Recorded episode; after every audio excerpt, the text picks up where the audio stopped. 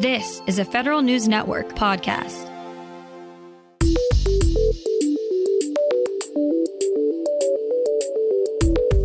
Coming up on today's Federal Newscast, OPM prepares to gather telework information from all federal agencies. DOJ and HHS strengthen their partnership to put more heat on fraudsters.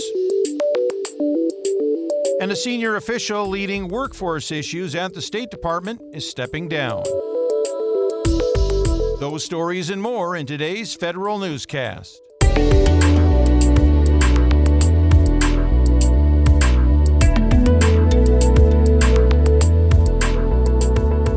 It's Monday, December 12th, 2022. Welcome to today's episode of the Federal Newscast. I'm Peter Musurlian.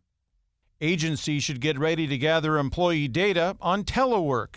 Federal News Network's Drew Friedman reports. The Office of Personnel Management will soon collect information from agencies on their telework policies. They'll have to share data on how many employees are teleworking, how their telework program operates, and any outcomes of implementing it. OPM has had this annual data call for over a decade. The information from agencies, as well as feedback from other stakeholders, will go into an OPM report to Congress.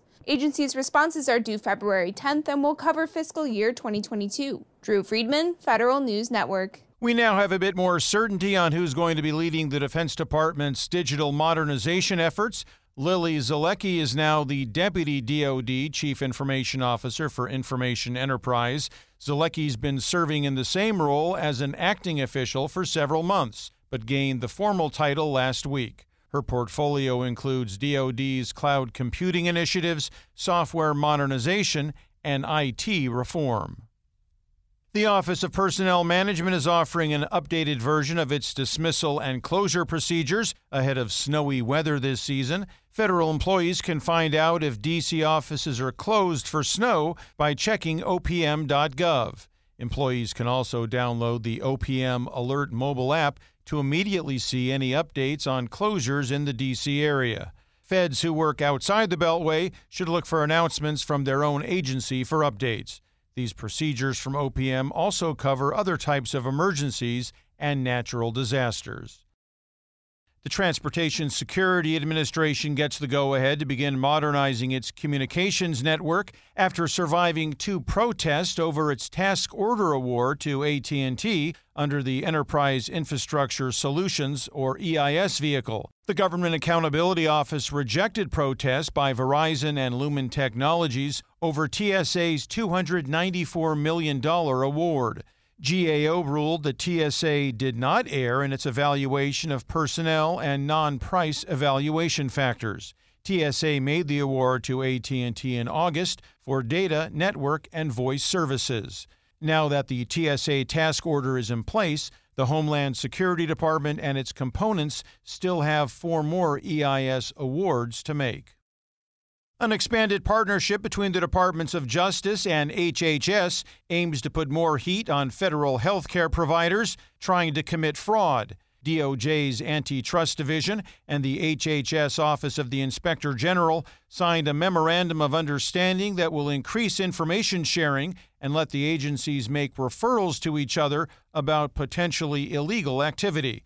HHS and DOJ will also coordinate on policies and training for auditors and investigators.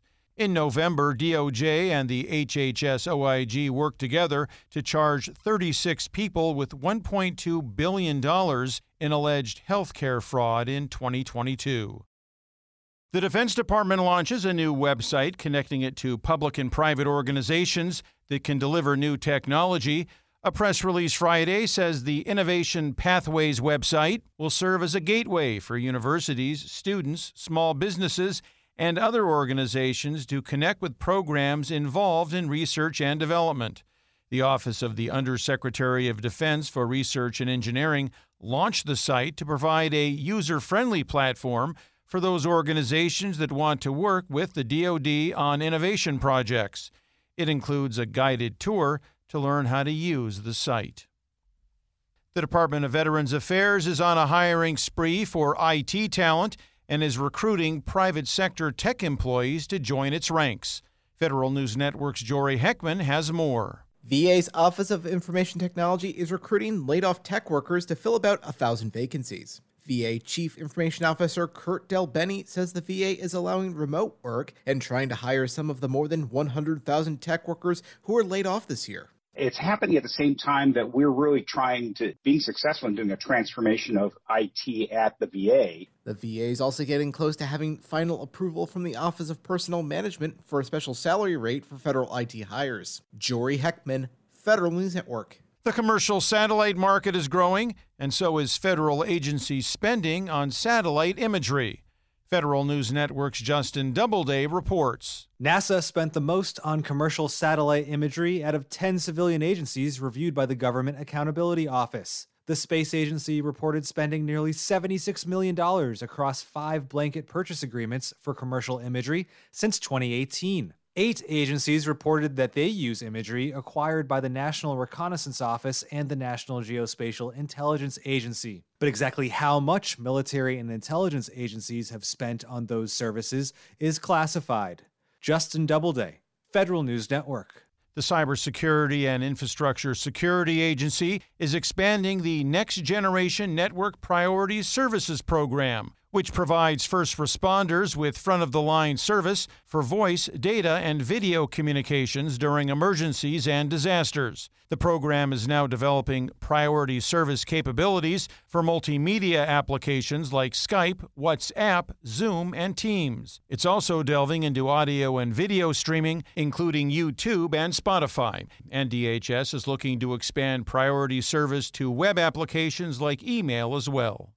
A senior official leading workforce issues at the State Department is stepping down. Deputy Secretary of State for Management and Resources, Brian McKeon, is leaving the agency. During his tenure, McKeon helped the agency recover from a Trump administration hiring freeze and implemented lessons learned from the COVID 19 pandemic.